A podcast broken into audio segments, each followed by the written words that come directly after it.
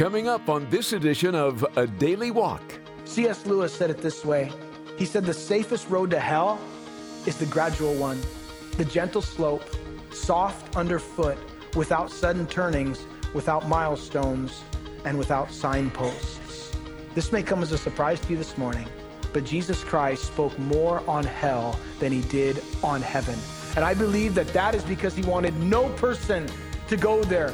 Jesus described it in his ministry as outer darkness. Think about that. If you want to live in darkness, if you want to live apart from God, if you want to do your own thing and live in the darkness of this world, you will have what you desire for eternity in outer darkness. What happens when we die? Perhaps, like many, you've pondered that question. Luke chapter 16 gives us a pretty good idea of the afterlife. In the account, Jesus shares about a rich man and a poor man named Lazarus. Here you have two men with completely different eternal destinations. One leads to eternal pain and torment, while the other promises an eternity of joy and bliss in the presence of God. Join us now in Luke 16 as we join Pastor John Randall for today's edition of A Daily Walk. Luke chapter 16, beginning in verse 19, with a message entitled Life, Death, and Eternity. Beginning in verse 19 of chapter 16, there was a certain rich man who was clothed in purple and fine linen and fared sumptuously every day. But there was a certain beggar named Lazarus, full of sores, who was laid at his gate, desiring to be fed with the crumbs which fell from the rich man's table. Moreover, the dogs came and licked his sores. So it was that the beggar died and was carried by the angels to Abraham's bosom.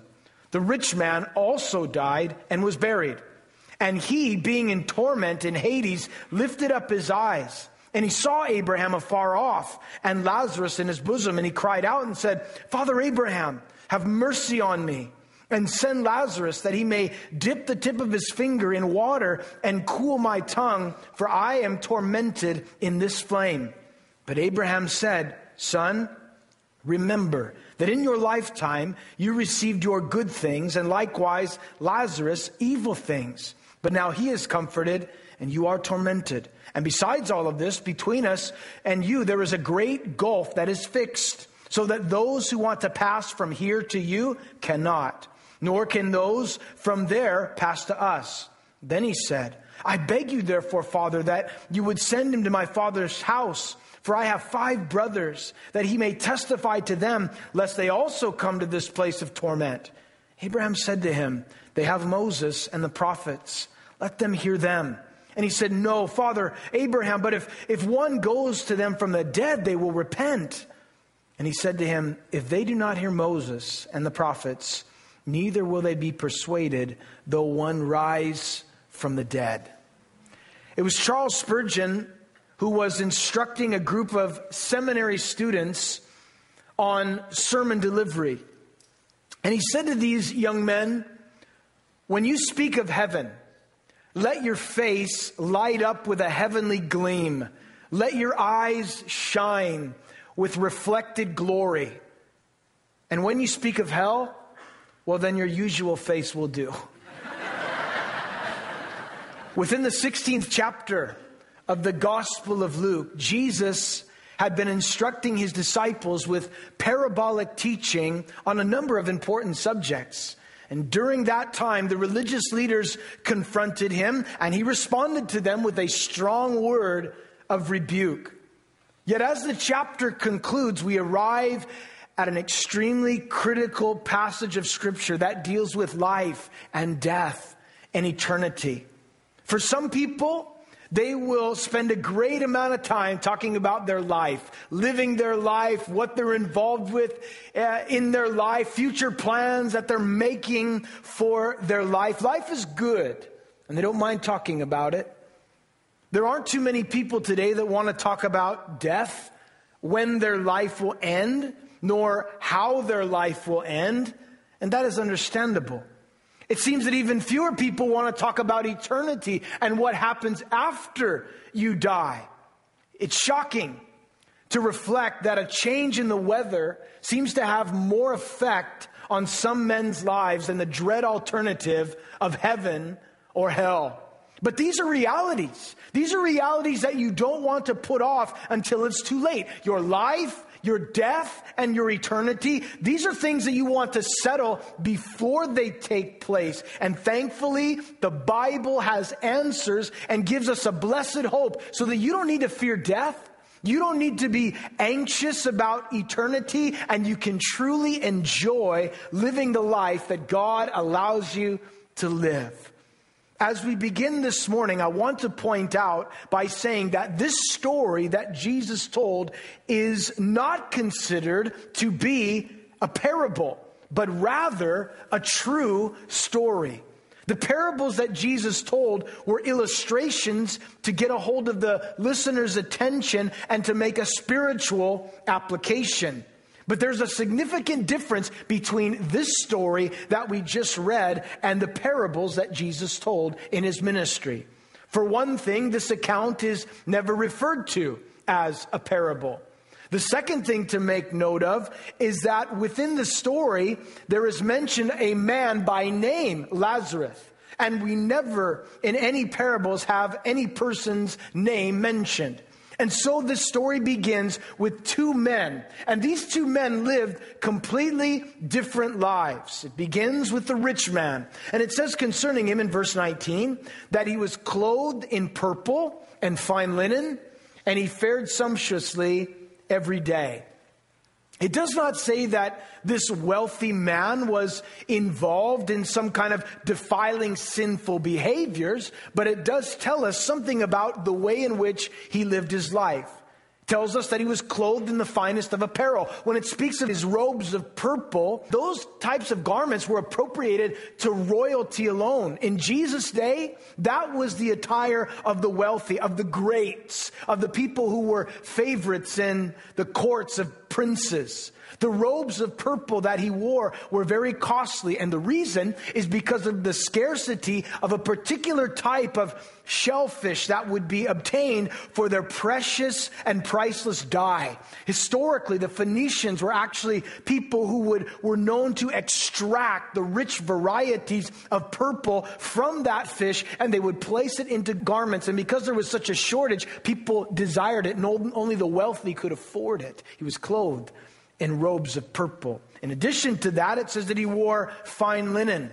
And the fine linen consisted of an undervest or a tunic made of Egyptian flax, which was of a soft texture. And it was so expensive, people said that it was worth its weight in gold. It was worn by princes, by priests, and people of great estate. And so, to say that this man was dressed in purple and fine linen, nothing more was needed to indicate the costliness and magnificence of this man's exterior attire. It also says that he fared sumptuously every day.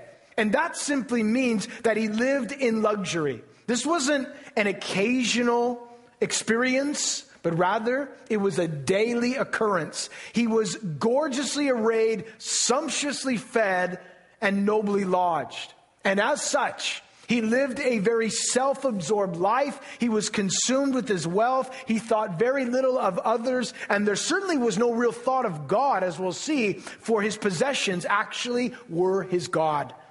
Jesus said in Matthew chapter 19 unto his disciples, Assuredly I say to you, how hard it is for a rich man to enter the kingdom of heaven. Again, I say to you, it is easier for a camel to go through the eye of a needle than for a rich man to enter into the kingdom of heaven. Paul, in writing to Timothy in 1 Timothy chapter 6, verse 9, said, Those who desire to be rich, they fall into temptation and a snare and into many foolish and harmful lusts which drown men in perdition.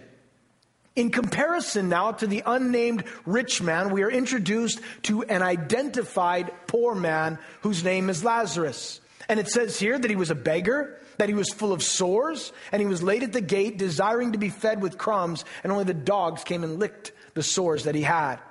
The name Lazarus means God is my helper. He was a beggar, probably paralyzed because it said there were people who had to bring him and lay him at the gate daily. And the only means of survival that he had was hoping that somebody would bring some kind of alms or, or coins and give them to him, feeling sorry for him. It says that his physical condition was diseased. He could not get proper treatment. And the only friends that he had were the dogs of the streets that would come and lick his sores. What a miserable existence this was. It appears that because Lazarus was laid at the gate of the rich man, the rich man could have assisted him. He could have helped him. He could have reached out to him, but he never took any notice of him at all, though he did know who he was. One life lived in complete luxury with all the comforts that one could desire and another life of pain without comfort, without help or assistance. This is how they lived their lives on the earth. But everything changed the moment that they died. There was a great reversal that occurred that we read about in verse 22. It says, So it was that the beggar died. And the angels came and carried him to Abraham's bosom. And the rich man also died and he was buried, and in Hades he lifted up his eyes, being in torments, seeing Abraham afar off and Lazarus in his bosom. Make note of this they both died. The poor man who had nothing, he died. The rich man who had everything, he also died. 10 out of 10 people die. It's something that you can't get around. No matter how much money you have or how much money you don't have, eventually you will die. The only way to escape death is the rapture, and I'm holding out.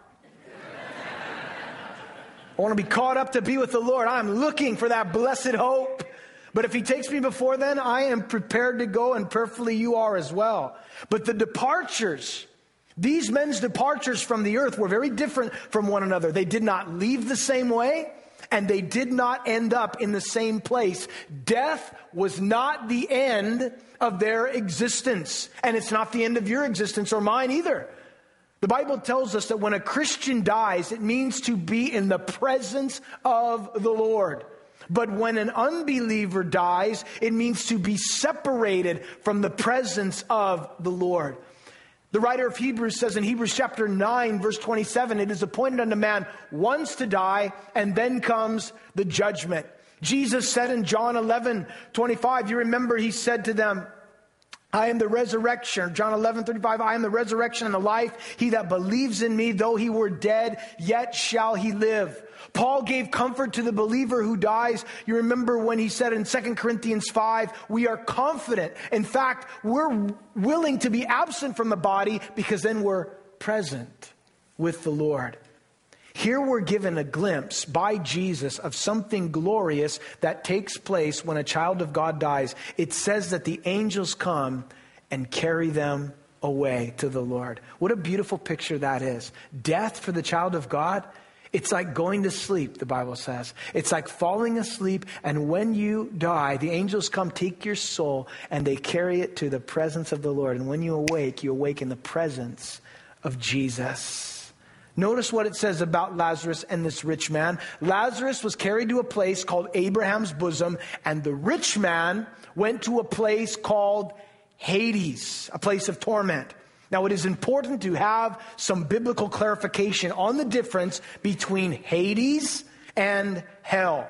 Hades is not hell. Hades is the Old Testament equivalent of a place called Sheol which was the common abode of the dead. Whereas hell, as referred to in Revelation chapter 20, verse 15, is the lake of fire. During the ministry of Jesus, he gave a description of what hell would be like. He said that it would be like Gehenna. Gehenna was the garbage dump of the city of Jerusalem. It was located in the valley of Hinnom, just outside of Mount Zion. And there they would put the refuse of the city. It was also a place where they would burn the carcasses of dead animals and cremate bodies. And there in the valley of Hinnom, in Gehenna, there was a constant fire that was burning continually with all the garbage and all the refuse and all these, these carcasses. They would constantly burn and a, a stench was over that place. And Jesus said, if you want to know what hell's like? That's what it's like. A fire that continually burns. So the question becomes then, what is Hades or Sheol as it is called in the Old Testament? Hades is a waiting place for the non believer until the time of the great white throne judgment. You say, how do you know that? The Bible tells us that in the book of Revelation, chapter 20, when John writes, he said, I saw the dead, small and great. They were all standing before God, and the books were open, and another book was open, which was the book of life. And the dead were judged according to their works by the things which were written in the books, and the sea gave up the dead and those who were in it, and death and Hades was delivered up or delivered up the dead who were in them, and they were judged each according to their works. Then death and Hades were cast into the lake of fire, which is the second death. Hades, we discover here in Luke chapter 16 that Jesus revealed, and many scholars and commentators would agree with this, that Hades was originally divided into two compartments. One part was called paradise or Abraham's bosom. The other location was Hades proper, where there was fire and torment and judgment. Have you ever asked yourself the question, what happened to the Old Testament saints when they died? Where'd Abraham go? Where'd Isaac go? Jacob and, and, and David and Solomon and Nathan and Gideon and, and the list goes on. Where did they all go? I believe that they went to this place known as paradise or Abraham's bosom. Why? Because they were waiting for the Messiah to come. They couldn't go to heaven. The Messiah hadn't come and paid for the sins of the world. So they were waiting in this place of comfort. An idiom for comfort was Abraham's bosom, paradise. That's where they were waiting. The Bible tells us in Ephesians chapter 4, verses 8 through 11, the Apostle Paul said these words. He said concerning Jesus, when he ascended on high, he led captivity captive and he gave gifts to men. Now, this he ascended. What does it mean? It means that Jesus also first descended into the lower parts of the earth, and he who descended is the one who ascended far above all the heavens that he might fill all things. Listen carefully. At his birth, Jesus descended from the heights of glory, from the heights of heaven to this earth to be born in a stable in Bethlehem. He left the glories of the heavenlies to save fallen humanity. But Paul tells us in Ephesians that when he died at his death, Jesus descended even further into the lower parts of the earth. What does that mean? You recall when Jesus was being questioned by the Pharisees, they said, Show us a sign and we'll believe in you. Show us a sign from heaven. And Jesus responded by saying, No sign shall be given except the sign of the prophet Jonah. For as Jonah was three days and three nights in the belly of a great fish, so shall the Son of Man be three days and three nights in the heart of the earth. Jesus goes to the cross. He is there being crucified. On either side of him, there are two thieves. One of the thieves is converted while they're hanging there on the cross. And he says to Jesus, Remember me when you come into your kingdom. Jesus responds, and he said to him, Today you will be with me in paradise. Following his death upon Calvary, Jesus went down into, descended into the lower parts of the earth, went to that other side of Hades, Abraham's bosom, paradise, proclaimed his victory over sin and death, and then he led captivity captive to glory. Paradise was emptied at that moment. However, Hades remains. It is the place where all the unsaved go to await the great white throne judgment that will occur after the thousand year reign of Christ when Hades will give up its dead and it will be judged and cast into the lake of fire. When your loved ones die, who know Jesus Christ as their personal Lord and Savior, they are with the Lord for eternity in heaven. To be absent from the body, what a blessing to be present with the Lord. But that's not the case for the person who rejects the message of the gospel. For the rich man in this story was in torment. There are some who think that when you die, that's the end. You simply go into the grave, you cease to exist. We have people portraying in movies and commercials and lyrics of songs that hell is just one great big New Year's Eve party that goes on and on and on. They show DJs down there and all this kind of nonsense. The Bible does not teach that.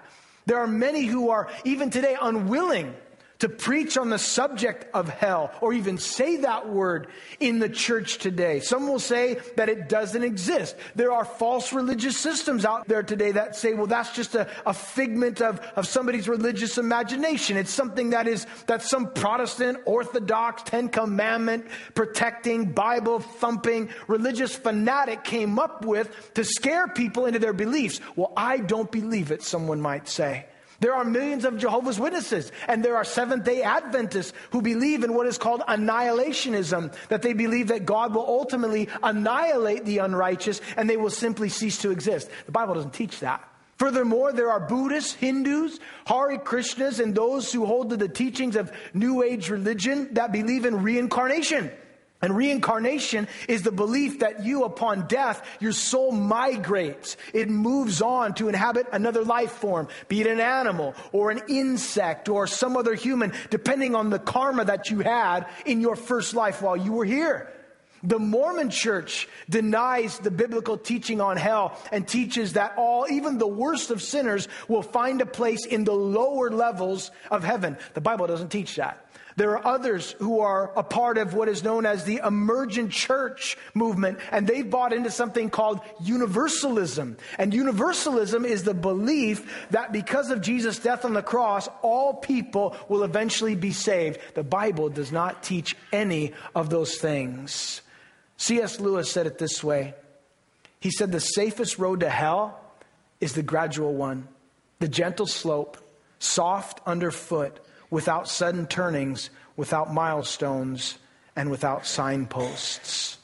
This may come as a surprise to you this morning, but Jesus Christ spoke more on hell than he did on heaven. And I believe that that is because he wanted no person to go there. Jesus described it in his ministry as outer darkness. Think about that. If you want to live in darkness, if you want to live apart from God, if you want to do your own thing and live in the darkness of this world, you will have what you desire for eternity in outer darkness. Jesus said not only outer darkness, but continual weeping and wailing and gnashing of teeth, flames, everlasting fire, he said, a furnace of fire, he called it, separation from the righteous, eternal destruction away from the presence of the Lord, torment, everlasting punishment, a lake of fire burning with brimstone. That is how he described it for us. And I'll take Jesus' words over any man's words. This rich man, we also find from this story, make note of this, his five senses were still in operation in this place of torment, this place known as Hades. For one thing, he could see. He could see Father Abraham there and Lazarus there comforted by Father Abraham. Also, notice he could feel pain. He said, Send Lazarus over here just to dip his finger in water and, and touch the tip of my tongue. I am, in, I am tormented in this flame around me. He could feel it. He was being consumed by this fire. Also, notice this he remembered. He remembered the life that he lived. Abraham said, Son, remember. Remember that when you lived your life, this is how you lived. He had the cognizance, the awareness, and now it was complete and eternal regret. You've been listening to a daily walk with our pastor and teacher, John Randall. We're going through the Gospel of Luke right now. To get the CD that contains today's message for a cost of $5, Go online to adailywalk.org or call us at 877 242 0828. That toll free number, once again, 877 242 0828. We also house our recent programs at adailywalk.org, and you'll find them on our mobile app as well. Do a search for Calvary South OC and download it for free today. At the beginning of a new year, it's a great time to kickstart your devotional life with the Lord. And we'd like to get a great devotional into your hands to help you along. It's A Daily Walk for Women by Michelle Randall, Pastor John's wife. Recently published and expanded to 366 readings, you can now be encouraged each day for this new year. Maybe request one or two extra to give away. Request a daily walk for women for the special price of $15 when you call 877 242 0828 or go online to adailywalk.org. Please remember, it's your generosity that helps us remain a biblical voice on stations like this one all across the nation. With your help, we're delivering God's good news at a critical time in human history. No gift is too small to be used by God in great ways. Again, our number is 877 242 0828 or you can donate online at adailywalk.org. You know, we're reminded on a continual basis that the Lord is doing great things through the radio and the internet today. And maybe He's doing something amazing in your life. We want to hear about that. Pastor John would be very encouraged by what you have to say. Write to us today by email at a daily walk at gmail.com. That's a daily walk at gmail.com. Come on back next time when Pastor John Randall will share another study in the Gospel of Luke to help us in our daily walk.